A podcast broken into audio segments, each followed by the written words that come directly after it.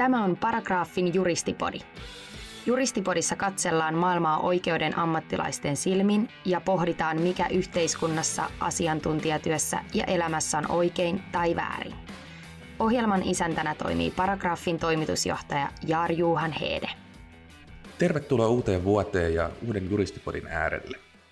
Kevätkausi on alkanut ja tällä kaudella me lisätään tähän podiin mausteita ja makuja oikeusvaltiosta ja jurissiprofessiosta osana yhteiskuntaa. Me jatketaan kuitenkin myös teemoilla, jotka liittyy juristien työelämään ja sen kehittymiseen uudella vuosikymmenellä ja siihen, miten asiantuntijatyö tulee muuttumaan. Tämän vuoden ensimmäinen jakso starttaa eräästä demokraattisen oikeusvaltion peruspilarista eli tuomioistuinlaitoksesta. Tuomioistuinten ratkaisut, tuomarit, asianosaiset ja avustajat ovat enenevissä määrin julkisuuden kohteena mediassa, ja tuomioistuinlaitoksen julkisuus onkin yksi keskeisistä oikeusperiaatteista, mutta täysin ongelmatonta tämä julkisuus ei myöskään ole, ja se haastaa myös tuomioistuinlaitosta uusilla tavoilla. Näistä asetelmista mun kanssa on tänään keskustelemassa mediatuomari Petra Spring. Tervetuloa. Kiitos paljon. Mutta ennen kuin lähdetään kampaamaan aihetta, niin tuttuun tapaan pari varoituksen sanaa. Tässä podcastissa esitettyyn tajunnan virtaan ja mielipiteisiin elämän tarkoituksesta tulee suhtautua varauksella, kuten juristin juttuihin yleensäkin. Podin oikeudelliset neuvot ja erityisesti elämänohjeet hyödynnätte täysin omalla vastuulla, eivätkä ne ole missään määrin valituskelpoisia. Juristipodiin voitte lähettää kyssäreitä nimimerkillä osoitteessa paragrafi.fi kautta juristipodi, ja sieltä voi myös tsekata tulevien jaksojen teemoja sekä vieraita. Edelleen somessa voitte jatkaa keskustelua hashtagillä juristipodi. No mutta Petra, tervetuloa. Oikein mahtavaa saada sinut tänään vieraaksi. Tämä on erittäin ajankohtainen ja myös varmasti meidän professiota kovasti kiinnostava aihe, niin ilmiönä kuin myös ihan mitä mediatuomari tekee. Mikä sun tausta on? Miten oot päätynyt tähän, missä sä nyt olet? No tuomariksi on halunnut oikeastaan aina, kun on tätä juridiikkaa harrastanut, eli on lähtenyt liikkeelle tuomioistuimesta jo ennen oikeista. Tuolta raastuvan oikeudesta Porvosta ennen kuin hain oikeikseen. Vietin välivuotta ja silloin tiesin, että tämä on se paikka, missä mä haluan töitä tehdä. Ja olen sitten sen jälkeen kokeillut vähän muutakin, käynyt tuolla Euroopan komissiossa muutaman vuoden töissä ja kokeillut myös hovioikeutta, mutta aina tämä alioikeus, käräjäoikeus, raastuvan oikeustaso on ollut se, mikä on ollut mulle kaikista mieluisin ja näen itseni kyllä käräjäoikeustekijänä, käräjätuomarina koko lopun ammatillista ikääni. Mikä on parasta tuomarin työssä? Vaikea kysymys, mutta ehkä mä sanoisin, että siinä on niin kaksi semmoista tärkeää pointtia. Ensinnäkin ihan sen työn tekemisen kannalta, niin parasta on se, että on juttu kerralla, on projekti kerralla ja mä näen itse jokaisen jutun tietynlaisena projektina ja se palkinto siitä, että saa sen yhden työn tehtyä, niin tulee sillä tavalla aika nopeasti verrattuna johonkin aikaiseen kehittämistyöhön esimerkiksi. Ja sitten toinen on se, tässä saa oikeasti tehdä sellaista ideologista työtä, eli jos, jos on sisäistänyt tämän meidän länsimaisen oikeusajattelun ja oikeusvaltioidean, niin sitä saa ihan oikeasti toteuttaa siinä työssä. Eli ei tarvitse tehdä kompromisseja sen oman juristi-ideologiansa kanssa. Mikä on tällä hetkellä sun mielestä mielenkiintoista juristiprofessiossa tai oikeusvaltiossa? Hirveän tylsää aloittaa tällä, mitä mä nyt tuon sanomaan, koska kaikki varmaan aloittaa sillä, mutta kyllä meillä niin kuin tuomarityössä myöskin näkyy, joka on tietenkin sen näkökulma, josta mä katson, mutta yhtä hyvin tämä on kaikkiin muihinkin juristeihin sovellettavissa, niin tämä digitaalisuus ja tämä niin kuin juristin työn muuttuminen ihan väistämättä sen takia, että työtavat muuttuu, kun digitalisoidutaan. Ja meillä tietenkin ehkä tuomioistuimessa vielä suuremmassa määrin, kun oikeudenkäynti on kilpistynyt samassa tilassa tehtävään, ihmisten kanssa tehtävään vuorovaikutukseen, jossa ei ole ollut välissä televisiokameraa tai videokameraa tai mitään muuta, niin nyt joudutaan eri tavoin sitä vuorovaikutusta muuttamaan, koska ei resurssit riitä siihen, että jokainen ihminen seisoo siellä tuomarin edessä, joka oikeutta haluaa tai jolle sitä oikeutta annetaan. Että tota, se on aika hurjan iso muutos meille ja en tiedä, tuleeko tämä tuomarisukupolvi sitä kokonaan ikinä omaksumaan. Se on sitten seuraavan sukupolven asia, mutta pakko yrittää pysyä mukana. Mutta sitten toinen, joka mun mielestä tänä päivänä on meille kaikille juristeille hirveän tärkeää ja yksi mun lempiaiheista, niin on tämä ei pelkästään oikeusvaltion puolustaminen, vaan myös sen ymmärrettäväksi tekeminen ihmisille, että miksi se on niin tärkeää. Mikä on rule of law? Minkä takia vallan kolmijako-oppi on asia, joka pitää nostaa esille? Minkä takia oikeudenhoito tai tietyt perusperiaatteet, perustuslait, niitä ei saa politisoida niin kuin päivän politiikkaan. Nämä on tosi itsestäänselviä ehkä meille, mutta ei tavallisille kansalaisille. Ja mä koen, että meillä on valtava vastuu jollakin tavalla sitä selittää ja tehdä ymmärrettäväksi. Naulan kantaan, en voisi olla tästä yhtään enempää samaa mieltä. Mielenkiintoista on, on ollut tietysti niin kuin sekä hyvässä että pahassa seurata sitä, että miten ihan niin kuin meilläkin niin kuin Euroopan unionissa, missä niin kuin oikeusvaltioperiaate ja demokratia vaikuttaa olevan kovin vahva, vielä ehkä niin Pohjoismaissa, niin uskaltaisin väittää, että vielä jotenkin niin kuin pidemmälle sisäistetty, ja meillä ei ole ollut tapana politisoida esimerkiksi oikeuden käyttöä. Ihan mahdottoman paljon, missä sitten, jos katsotaan vaikka Euroopan toiselle puolelle, niin se on ihan täysin arkea ihan tuomarin nimityksien myöten, niin kaikki on niin poliittista peliä, ainakin vaikuttaisi tällä hetkellä siltä. Miten sä koet, että minkälaiset isossa kuvassa tekijät on ajanut tällaista ehkä tietynlaista niin kuin oikeusvaltion, rule of law ajattelun niin politisoitumasta? Miten se on niin kuin, mennyt sinne poliittiseen keskusteluun, missä sitten niin koetellaankin oikeusvaltioperiaatetta poliittisella agendalla? Ehkä se liittyy semmoiseen isompaan niin kuin tendenssiin, joka liittyy kaikkeen muuhunkin tietoon ja asioiden syvempään ymmärtämiseen. Eli kun meillä asioista selvää ottaminen on nykypäivänä niin helppoa, kun kaikki tapahtuu valtavan nopeassa uutisvirrassa, jossa klikataan, jos jaksetaan edes klikata muuten ollaan otsikkotasolla, niin asioista ei jakseta ottaa niin kuin helppo selitys kaikille asioille on niin kuin helpommin nieltävissä, kun ei tarvi ottaa selvää, niin ei odota selvää. Ja mä en syyttäisi esimerkiksi tavallisia ihmisiä siitä, että minkä takia ne ei nyt jaksa rupea selvittämään jostain valistusajalta, mitä on vallan kolmijako oppi, vaan mä, mun mielestä se on ihan ymmärrettävää, että ei jakseta paneutua ja tartutaan asioihin joissa niin näkyisi olevan se helppo ratkaisu sille, että asiat menee oikein. Eli esimerkiksi nyt tuolla Puolassa, niin sehän tuntuu ihan järkevältä nopeasti ajateltuna, että totta kai ihmisten pitää saada vaikuttaa tuomareidenkin valintaan, koska sehän on sitä demokratiaa, eikä niin kuin ymmärretä, mikä vaara siinä sitten on, jos tuomioistuinlaitos esimerkiksi ei ole riippumaton. Ja nämä samat jutut, joista mä kohta tuun varmasti puhumaan tuossa median mediaan liittyen ja median murroksen yhteydessä, niin pätee juuri tähänkin, että kuka tahansa voi levittää uutisia, eli uutisten tekijöiden viestin viejien joukko on valtavan suuri, ja viestit tehdään hirveän nopeasti, ja huomenna ne on jo vanhoja viestejä. Niin mä uskon, että tämä tämmöinen mututiedon lisääntyminen kaikilla elämän alueilla niin on se, mikä on vaikuttanut myös tähän, että oikeusvaltion perusperiaatteet polemisoidaan ja popularisoidaan hyvin yksinkertaisiksi ja itse asiassa sitten lopulta aika turhiksi, kun niitä ei ymmärretä. Niin, kyllä tämä mun mielestä palautuu siihen, minkä esitit aiemmin, että meidän täytyy erikoistuneena professiona näin ollen, niin kuin se korostaa meidän velvollisuutta toimia tietynlaisena oikeusvaltion puolustajana, koska jos muu keskustelu polemisoidaan, niin toisaalta, niin kuin, että okei, että jos niin kuin uutisia tehdäänkin yksinkertaistetusti, jos se on jossakin määrin niin kuin tietoista toimintaa, ja toisaalta niin kuin ei maalikolle pysty edes selittämään välttämättä oikeudenkäyttöä niin kuin sillä detaljitasolla, millä me siitä esimerkiksi saatetaan keskustella, niin toisaalta se on, voiko sanoa tietoinen tai ei, mutta ehkä tietynlainen myös luottamuksen osoitus sitä professiota ja tuomioistuinlaitosta kohtaan, että hei, me käsitellään tätä näin, mutta me luotetaan siihen, että te hoidatte teidän tämän erikoistuneen professionne siitä huolimatta erittäin hyvin ja sitä korostuneella huolellisuudella myöskin. Mä oon kuvannut tätä mediatuomarin roolia useammassa yhteydessä, että siinä on kysymys tavallaan oikeusjärjestelmän vääntämisestä rautalangaksi. Ja mä tässä oikeusvaltiokeskustelussa ehkä myös peräänkuulutan juristeilta samaa, että se on sen itse asiassa aika vaikeasti ymmärrettävänkin asian vääntämistä rautalangaksi. Että mistä siinä on kyse, minkä takia meillä täytyy olla erikseen riippumaton oikeuslaitos muista vallan pitäjistä. Niin, tämä mediatuomarin konsepti ja, ja Helsingin käräjäoikeuden mediatyöryhmä, tämä starttasi maaliskuussa 2018, eikö totta?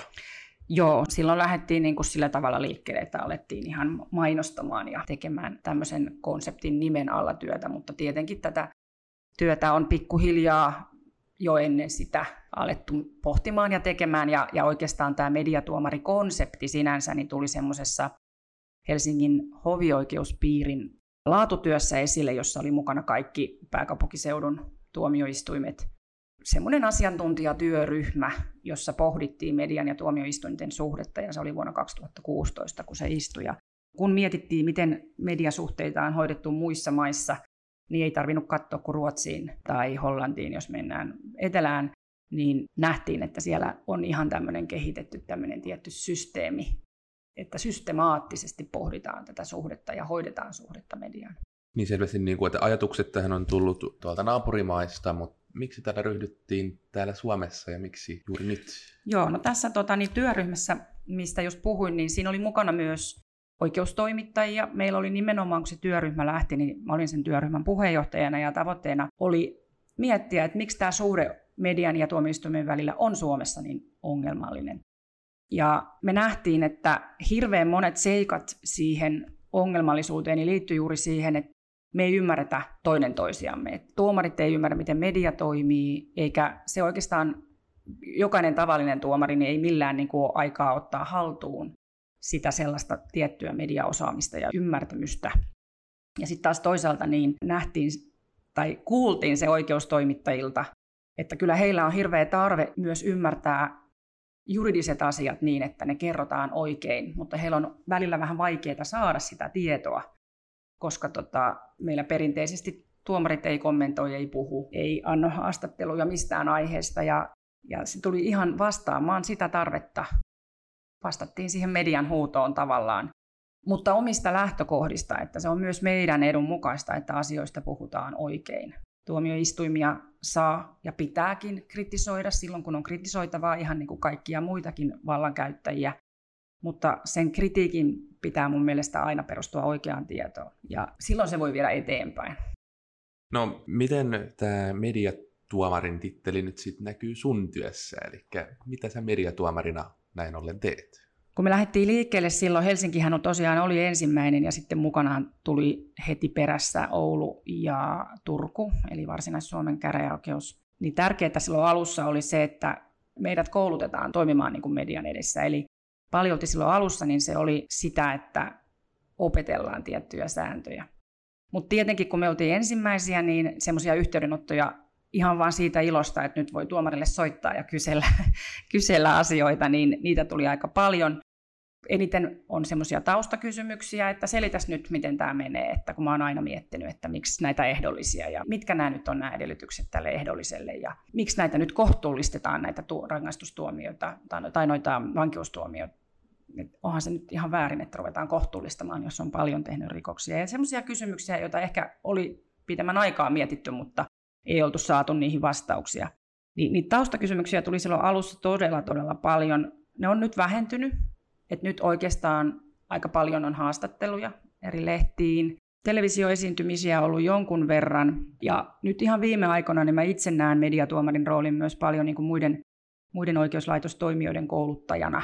Sen takia, että on toiminut median kanssa ja on saanut tätä kokemusta niin on jotenkin hirveän tärkeää viedä eteenpäin sitä viestiä, että jäin henkiin ja, ja, ja niitä tiettyjä, tiettyjä tota niin, lainalaisuuksia, joiden kanssa myös muiden on helpompi sit toimia. Vaikka Suomi on pieni maa, niin ei meillä yksi tai yksi toistakaan mediatuomaria, meitä on nyt 10 ja 15 välillä Suomessa, ei riitä, vaan niin kuin mä alussa sanoin, niin kyllä tähän niin kuin tarvitaan meitä muita, muitakin juristeja, tähän työhön. Että, että nämä asiat saadaan sillä tavalla kerrottua ihmisille, että ihmiset ymmärtää, mistä meidän oikeusjärjestelmässä on kysymys. Niin varmaankin tämä niin teidän työ- ja tuomioistuinlaitostoiminnan julkisuus ja oikeusvaltioperiaate, kaikki kietoutuu tietyllä tavalla yhteen. Kyllä. Miten sä koet, että miksi tämä niin tuomioiden julkisuus ja erityisesti niin käsittely siellä mediassa, miksi se on kansalaisyhteiskunnan kannalta, miksi se on tärkeää? Oikeastaan tota, jos mietitään nyt ihan niin kuin sille, että mennään sinne ihan oikeusvaltioperiaatteeseen asti, niin oikeudenkäynnin julkisuushan on ihan niitä perusperiaatteita, jotka sisältyy oikeusvaltioon. Eli ei saada salaa käyttää valtiollista valtaa kehenkään, vaan kaikki se, mitä tehdään niin kuin valtion nimissä, niin se täytyy olla avointa. Ja mehän kun me käytetään yksilöihin aika suurtakin valtaa, niin sen täytyy olla korostuneesti avointa. Ja ennen vanhaa varmasti käräjäkiviaikoina, niin se on toteutunutkin sillä, että siellä on ollut ihmiset ympärillä kuuntelemassa ja katsomassa, mitä siellä on tapahtunut, mutta eihän tämä tänä päivänä ole niin kuin realismia. Ja jo vuoden 2007 oikeudenkäyntijulkisuuslaissa, joka on se peruslaki meille edelleen, niin siellä esitöissä sanottiin, että media on se, jonka välityksellä toteutuu oikeudenkäynnin julkisuus. Sitten se, että pitääkö kaikkia niitä tuomioita käsitellä mediassa, mitä nyt käsitellään, niin se ei oikeastaan ole asia, mihin me voidaan vaikuttaa, vaan totta kai medialla on oikeus käsitellä niitä juttuja, mitä ne haluaa. Ja kysymys on nyt sit siitä, että joko me nostetaan kädet pystyyn ja sanotaan, että okei, menkää vaan, käsitelkää niin kuin haluatte, tai sitten ollaan mukana vaikuttamassa siihen, että se tieto, miten se median kautta välittyy ihmisille, että se varmasti on oikeaa. Et sinänsä se, että meidän juttuja käsitellään mediassa, niin en mä tiedä, onko se niin tärkeää kuin se, että niitä käsitellään siellä oikean tiedon pohjalta. Ehkä, niin, en, en osaa sanoa, että voidaanko sanoa absoluuttisesti, että se on tärkeää, että juttuja käsitellään mediassa. Mutta että voitaisiinko katsoa niin, että tämä tuomareiden aktiivinen rooli näiden tuomioiden käsittelyssä ja niiden kommentoinnissa on kuitenkin eräänlainen jatke tälle oikeudenkäytön julkisuudelle. On todellakin, on todellakin, että silloinhan se vasta on oikeasti julkista, kun siellä tulee näkyviin se tuomioistuimen oikea ääni, eikä vaan se median tulkinta siitä. Eli siinä mielessä kyllä, kyllä on niin kuin aika oleellista. Esimerkiksi Ruotsissa aikanaan, kun 2005 heillä jo ryhdyttiin tähän toimintaan ja Mediagruppen siellä perustettiin, niin nimenomaan katsottiin, että siellä niin syyttäjä oli julkisuudessa aika voimakkaastikin kommentoimassa asioita ja sitten siellä myös asianajajat on hyvin voimakkaasti kommentoimassa, niin puhuttu tavallaan se yksi ääni. Et siellä nähtiin jo silloin, että se pelkkä tuomio ei siinä enää riitä, vaan siinä täytyy olla myös julkisuudessa se yksi ääni mukana. Ei tietenkään niin, että se tuomion tehnyt tuomari olisi siellä kommentoimassa, mitä siellä nyt lukee, vaan nimenomaan siinä yhteiskunnallisessa keskustelussa mukana myös se kolmas tekijä siihen palapeliin. Niin tässä on mun mielestä tapahtunut niin kuin kyllä viime vuosina ja niin kuin voi sanoa jo viime vuosikymmenellä niin, niin kuin merkittävä muutos. Eihän Suomessa niin kuin meillä mun mielestä ole varsinkaan niin tuomioistuinlaitoksen taholta ollut erityisen aktiivista roolia näiden ratkaisujen kommentoinnissa tai selvittämisessä. Ja mun mielestä myöskin, niin kuin, että huomio asiamiehiin ja syyttäjiin kohtaan, sekin on kasvanut ihan yhtä lailla ja toisaalta voi ehkä myös katsoa, että myös niin kuin paljon mieluummin lähdetään kommentoimaan jo niitä ja oma-aloitteisesti jopa niitä ratkaisuja, tuomioita päällä olevia juttuja. Tämä ei meille ollenkaan tyypillistä. Siinä missä niin kuin sanoit, niin Ruotsin puolella niin paljon aktiivisemmin Yhdysvalloissa niin kuin tuomarit saattaa olla suorastaan mediapersoonia ja. siellä. Miten sä niin näet, että tällainen muutos varmaankin niin kuin todettiin, niin tämä on ehdottomasti niin kuin jatke tälle oikeuden niin käytön julkisuudelle ja siinä mielessä hyvä, mutta mitä riskejä tähän liittyy? No riskejä tietenkin siinä mielessä, että tota, ja tässä tulee nimenomaan tämä kouluttamisen tärkeys, että pitää kumminkin pitää koko ajan niin kuin puurot ja vellit, ne ei saa mennä sekaisin. Eli kyllähän meidän työ ensisijaisesti on ratkaista se juttu, joka meille tuodaan, antaa sitä oikeusturvaa ihmisille. Ja sen tuomarin, joka se tekee, niin tietenkin siinä omassa kirjoittamisessaan tavassa viestittää sitä tuomion sisältöä sen tuomion kirjoitusasun kautta, niin pitäisi mun mielestä ottaa huomioon se, että se tulee ymmärretyksi myös laajemmilti kuin pelkästään ehkä sille, jolle se on tehty, koska se on osa tätä vallankäyttöä. Mutta sen tuomarin työ kyllä niin kuin jonkin jutun osalta, niin se on siinä tuomiossa.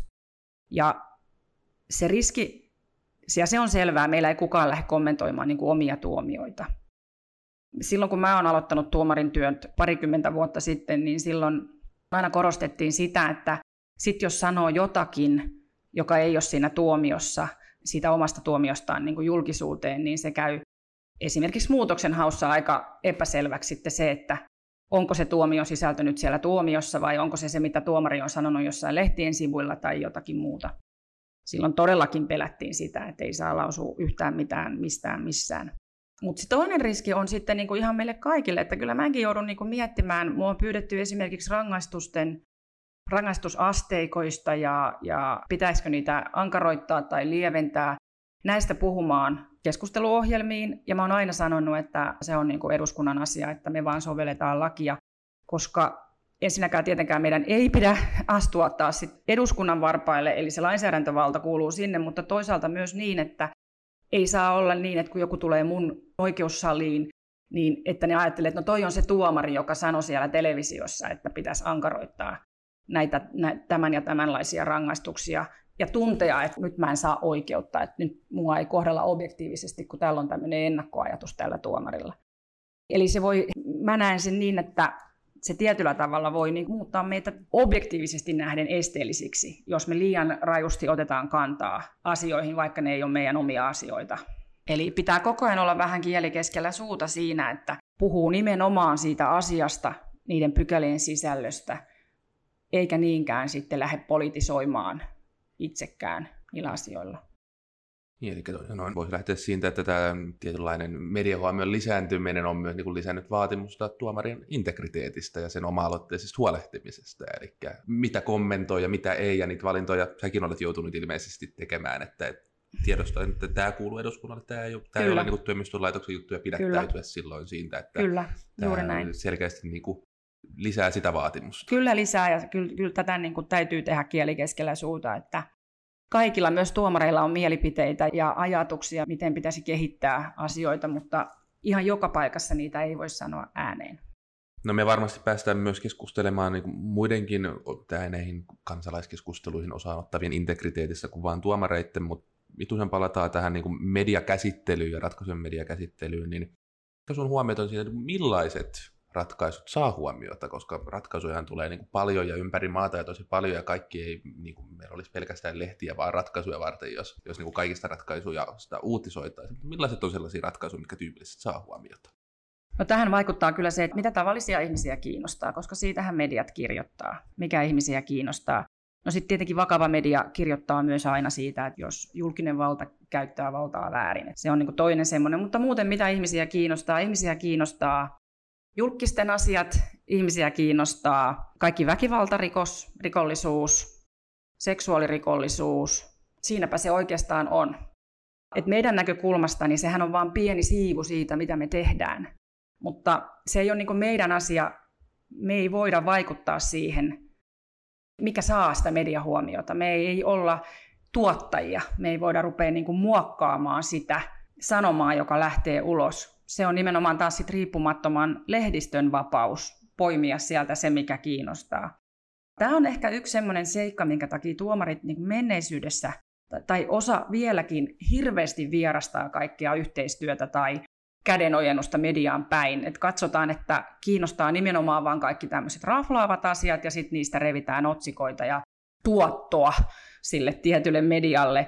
Mutta tämä ei, ole niinku, ei ole meidän call. Ei sille voi mitään. Ne on vaan ne, mistä ihmiset kiinnostaa. Median tehtävä on välittää tietoa ihmisille siitä, mikä ihmisiä kiinnostaa. Ja se valinta on niinku meidän puolesta jo tehty. Ja tässä taas tilanteessa me voidaan joko nostaa kädet ylös ja sanoa, että okei, me ei olla mukana, kun teet kiinnostaa vaan noin tapot ja seksijutut. Tai sitten me voidaan olla niiden osalta siinä tekemässä ymmärrettäväksi niiden kautta meidän oikeusjärjestelmää. Ja toisaalta lienee samaan aikaan myös niin, että nämä tyyppi, tyyppitapaukset, mistä sä mainitsit, on myös kuitenkin niin kuin yhteiskunnalliselta katsantokannalta sillä tavalla merkityksellisiä, että ne on usein törkeästikin vastoin sitä, että mikä katsotaan oikeusvaltiossa ja, ja niin kuin meidän kaltaisen hyvinvointivaltiossa hyväksytyksi. Ja näin ollen ne varmasti siis niin kuin kiinnostaakin siinä tapauksessa, mutta koetko sä, että tähän sä sanoit, että tämä on vaan kuitenkin pien siivu, voidaanko ajatella, että tämä antaa suorastaan niin vääristyneen kuvan oikeuslaitoksen työssä, että käsitellään vaan tämän tyyppisiä juttuja? No se antaa kyllä ehkä sillä tavalla vääristyneen kuvan, että meillähän tehdään todella paljon niin kuin esimerkiksi riita-asioiden kanssa työtä. Jos mietitään resurssien jakoa, niin jos puhutaan yleisistä tuomioistuimista, vähintään puolet meidän resursseista menee kumminkin riita-asioihin ja monimutkaisiinkin ihan yksityisiä ihmisiä koskettaviin asioihin, joista ei sitten kauheasti uutisoida, jos ei ne saatu koskettamaan jotakuta julkista, koska sitten ne kyllä pääsee otsikoihin. Mutta toi, mitä sä sanoit äsken, niin onhan se tosiaan niin, että ne asiat, joissa on eniten moraalilatausta, niin ne kiinnostaa sitten eniten ihmisiä ja saa kiinnostaa. Ja niistä on myöskin hirveän helppo sitten tavallisen kansalaisen jo pelkän otsikon perusteella muodostaa se kuva, että no niin, nyt meni väärin. Sen takia, että ne on ihmisille niin tärkeitä ja vahvoja tunnelatauksia sisältäviä asioita. Ne, joissa on moraali vahvasti läsnä, ne on sitten juuri nämä tietyt rikostyypit.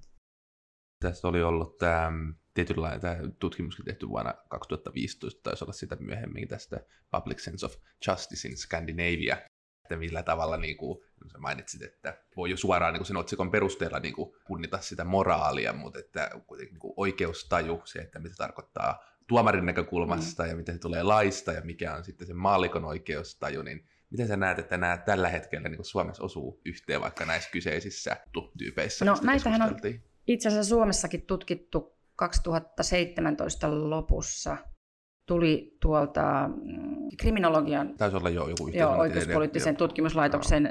tämmöinen tutkimus. Kääriäinen oli sen tekijä, jossa aika iso otos, muistaakseni 1200 ihmistä vastasi seitsemän tapauksen osalta siihen, että millaiset tuomiot pitäisi tulla. Ja sitten siinä oli myös kysytty ammattituomareilta. 150, 150 ammattituomaria.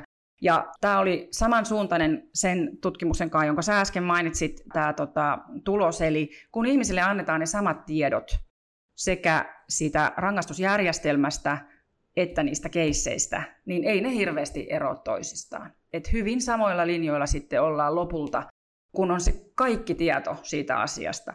Ja kyllä sen voi ihan omasta niin kuin, elämästäänkin tai omasta työnteosta huomata, että kun lukee esimerkiksi paperilla pelkästään kantajan näkemyksen asiasta tai syyttäjän näkemyksen asiasta ja sitten menee saliin ja sen kokonaisuuden saa niin kun, hahmottuu se koko tapahtuma ja nyanssit ja eri ihmisten näkökulmista, niin se on ihan erinäköinen se tapaus sen jälkeen. Ja tietenkin tämä on tosi vaikea saada johonkin pieneen uutiseen se kaikki mahtumaan, mikä siellä nyt vaikuttaa, eikä toimittajilta voi odottaa, että he saa sen sinne puristettua.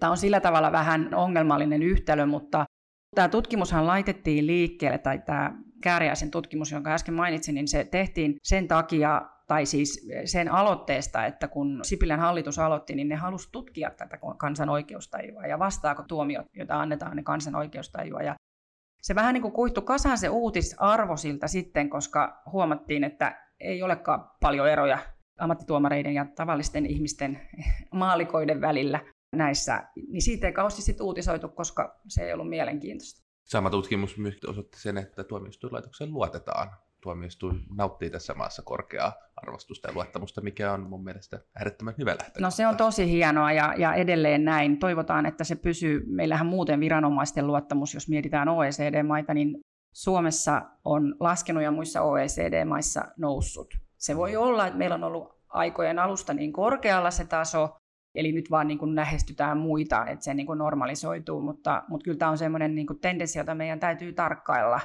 ettei nyt sitten mennä siihen, että viranomaisiin luodettaisiin vähemmän ja vähemmän.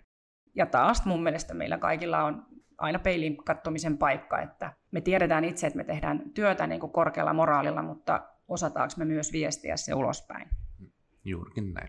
No sä mainitsitkin jo siitä, että niin kuin, tuomiot on monimutkaisia, niihin liittyy monta eri näkökulmaa sen lisäksi, että ne on oikeudellista kieltä, mikä on itsessään jo tietynlaista ja vaativaa ymmärtää, ja niin kuin uutistoimituksilla on haasteita siinä, että kaikki relevantit asiat saataisiin, eikä välttämättä olisi tarkoituskaan saada, niin miten sä luonnehtisit, että miten tuomioista media sitten kirjoittaa, mitä sieltä sitten niin nostetaan esiin ja toisaalta mitä jää kirjoittamatta?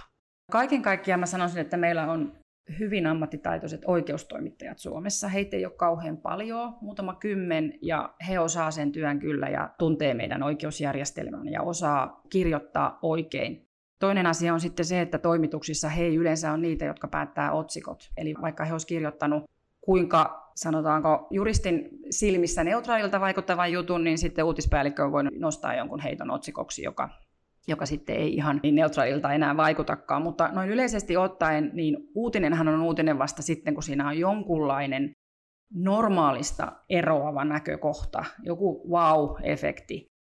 Paitsi tietenkin sitten nämä julkisten tuomiot ja nämä, koska ne kiinnostaa ihan samaa, mitä sieltä tulee, niin yleensä sitten nostetaan esille se, että teko ainakin paperilla oli näin kauhea, ja sitten tuli näin pieni tuomio, tai muuta sellaista, missä tuntuisi nyt olevan joku maalikon moraali ja moraalin kanssa niin kuin sotiva näkemys. Koska se myy. Se on vaan näin raakaa, että se nostetaan silloin esille. Eli siis näetkö, että tässä on nimenomaan nyt se kaupallisuus takana? Voiko ajatella siis, että media tietoisin toimin, vaikkei kuitenkaan itse tarkoituksenaan rakentaa kiilaa kansalaisten oikeustajun ja tämän tuomioistuin käytännön väliin? Osittain joo, En usko, että se on tarkoitus, mutta kyllä osittain joo, koska se myy. Se on se kaupallisuus. Sehän on ihan sama kuin poliitikkojen toimien kanssa. Et en mä usko, että meillä media vastustaa demokraattisesti valittujen päättäjien työtä, mutta on se niin kiva kertoa siitä, että meniköhän siellä nyt joku pieleen kuitenkin. Koska se myy, niin kyllä tämä on yksi tämmöinen aspekti julkisuudesta, joka vaan on olemassa ja sille ei mitään mahda. Ja sittenhän meillä on se, että vaikka nämä oikeustoimittajat on osaavia ja heidän itse jutuissaan, niin on harvoin niin kuin sieltä löytää asioita, jotka olisi mennyt pieleen. Et ne on todella taitavasti kirjoitettuja juttuja, niin eihän he ole aina on call ja on duty, vaan tota noin, niin siellä on hurjan paljon sit ihmisiä, jotka ehkä kirjoittaa yhden oikeusuutisen vuodessa, jolloin se sitten helpommin noukitaan sieltä vaan se piirre, joka nyt siinä vaikuttaa kaikista sensaatiomaisimmilta, ja se nostetaan sieltä esille. Juuri tähänhän me ollaan sitten yritetty tällä mediatuomarilla ja sillä, että me ollaan helposti saatavilla vaikuttaa, että sitten jos toimittajat, jotka ei jotain asiaa ymmärrä, niin haluaa kuitenkin siitä kirjoittaa tai joutuu siitä kirjoittamaan, niin jos pieni kynnys ottaa se puhelin käteen ja kysyä, että ymmärsinköhän mä nyt tämän ihan oikein. Koska kyllä mulla on niin semmoinen kokemus kaikista toimittajista, että kyllä he haluaa kirjoittaa oikein. Et ei he halua niin kuin vääristellä totuutta. Kyllä heilläkin on korkea ammattietiikka. Mutta on hirveän helppo ymmärtää väärin meidän asioita. Kieli on vaikeaa, rikosnimikkeet eroaa arkikielestä esimerkiksi. Ja sitten ihan semmoisia termiä, niin kuin nyt toi kohtuullistaminen, joka on semmoinen, joka on helppo nostaa esille, koska se on niin helppo ymmärtää, että voi herranen aika, että kun ihminen tekee enemmän rikoksia, niin sitten vielä kohtuullistetaan sitä tuomiota. Että niissä ei ole ne sanavalinnat aina lainsäädäntötyössä ollut niin onnistuneita, koska ei ole ajateltu ehkä, että miltä ne kuulostaa maalikon korviin. No, me ollaan jonkun verran nyt puhuttu siitä, että mitä tämä niin kuin ammatillisesti median tuleminen vahvemmin tähän niin kuin osaksi niin kuin tuomioistuinlaitoksen työtä on vaikuttanut ja miten virkaa hoidetaan. Näkyykö se teidän tuomareiden henkilökohtaisessa elämässä jollakin tavalla myöskin? Onko teistä tullut mediapersoonia nyt? Ei varmaan tavallisesta rivituomarista ole tullut mediapersoonaa, eikä he siihen haluakaan. Eikä tämä ole niinku itseisarvo. Ei se nyt mullakaan ole mikään semmoinen, että mä tekisin tätä sen takia, että haluaisin olla mediapersoona. Siinä on ehkä eroteltava kaksi eri asiaa, että mä en usko, että julkisuus millään tavalla vaikuttaa siihen, miten tuomari tekee työtänsä. Se rullaa sillä omalla painollaan ja se ammatti etiikka on siellä kyllä niin korkealla, että ei sitä silloin mietitä siinä, että nyt tehdään jotain semmoista juttua, joka tulee olemaan julkisuudessa, vaan kyllä jokainen juttu tehdään niin kuin saman sapluunan mukaisesti. Mutta kyllä tota noin, niin mielenkiinto meidän työtä kohtaan, kun se on kasvanut, niin, ja sitten tämmöisen sosiaalisen median, mutta myöskin niin kuin muuten on, on, on niin paljon helpompaa saavuttaa meitä jollakin tavalla erilaisilla välineillä, niin kyllähän se semmoinen maalittaminen ja se semmoinen tuomareiden nostaminen valheellisin väittein tikunnokkaan tuolla sosiaalisessa mediassa ja ihan internetissäkin, niin, niin onhan se lisääntynyt ihan hirveästi. Ja semmoista paksua nahkaa on joutunut kyllä kasvattamaan varmasti meistä moni, että tätä työtä jaksaa tehdä. Ja mä näen sen kyllä vähän sillä tavalla uhkana, että kun meillä lainsäädännössä kuitenkin on sitten semmoiset tietyt periaatteet, esimerkiksi niin kuin se, että jos tuomarin kohdistuu kunnianloukkausta ja hän tekee siitä rikosilmoituksen, niin sitten hän on jäävi käsittelemään sitä juttua. Niin tähän tarkoittaa sitä, että aika helpoilla keinoilla annetaan asianosaisille niin kuin oikeus valita se, että joo, tota mä en halua tuomariksi. Ei, ei muuta kuin ärsytetään vähän sitä tuolla somessa, niin se tekee kunnianloukkausjutun. Tai sitten jos ei se tee, niin sitten pitää kestää ja niin kuin aika paljon, aika julmaakin niin kuin sontaa. Et kyllähän tämä tavallaan työrauha on ihan erilaista kuin ennen. Sitä on vähemmän. Eikä pelkästään julkisuusjutuissa, vaan kyllä nuo asianosaiset on huomannut myöskin, miten helppoa tämmöinen maalittaminen on. Et se ei ole vaan nämä jutut, jotka tulee tänne lehtien palstoille, vaan ihan kaikenlaiset jutut, jos vaan asianosaiset haluaa kiusata, niin se onnistuu aika hienosti. Niitä ei missään tapauksessa ole yksinkertainen kysymys, kuten esitit, niin tähän liittyy myös nämä prosessuaaliset näkökohdat, että voiko tehdä siitä tai haluaako tehdä siitä sen niin kuin vaikka kunnianloukkaussyytteen. Vastuu on aivan niin kuin eittämättä pieneen siellä niin kuin asianosaisten puolella varsinkin, että jos he ovat niin kuin osapuolena jutuissa, että lähteekö tällaiseen toimintaan vai ei, mutta että kuitenkin vaikuttaisi olevan niin, että tämä tällainen somelynkkaus, niin se kuitenkin tapahtuuko se niin kuin laajemman kansalaisjoukon toimesta siellä, jotka kommentoi uutisjuttuja. Media se itsessään ei varmaan tätä kuitenkaan missään tapauksessa harrasta. Ei media harrasta. Tota noin, niin on sekä että on sitä laajempaa. Silloin kun joku juttu on ollut julkisuudessa, niin silloin voi olla sitä laajempaa kirjoittelua, joka ehkä sinänsä, jos se liittyy johonkin juttuun, niin ei se ole hyväksyttävää, mutta se sitten menee niin kuin ohi, että se on ehkä niin kuin se helpompi. Mutta sitten on ihan yksittäisiä asianosaisia jutuissa, jotka ei saa mitään julkisuutta, jotka saattaa sitten kyllä niin kuin systemaattisesti kiusata vuoskaupalla, jotka on jollakin tavalla saanut elämässä ehkä siipeensä, ja sitten kaikki virkamiehet, jotka siinä matkalla on jollakin tavalla heidän mielestään oikeuden toteutumisten esteenä, niin saa sitten tuta sen. Eli olen joutunut näkemään kyllä, en ole itse semmoisen kohteeksi joutunut, mutta olen joutunut näkemään niin kuin aika hurjaa systemaattista kiusaamista kyllä.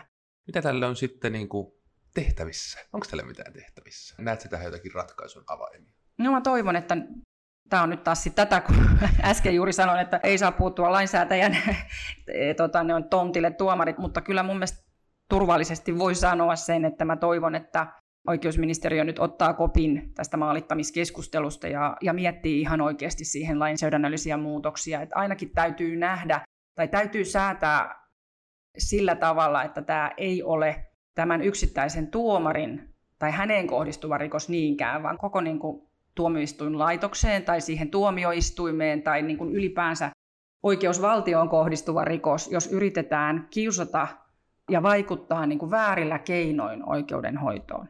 Sitä ei voi jättää sitä yksittäistä ihmistä yksin, yksittäistä tuomaria yksin asianomistajana niin kuin soveltamaan näitä tavanomaisia rikosoikeudellisia keinoja, vaan kyllä siihen täytyy olla joku, joku tota noin niin, oma reittinsä.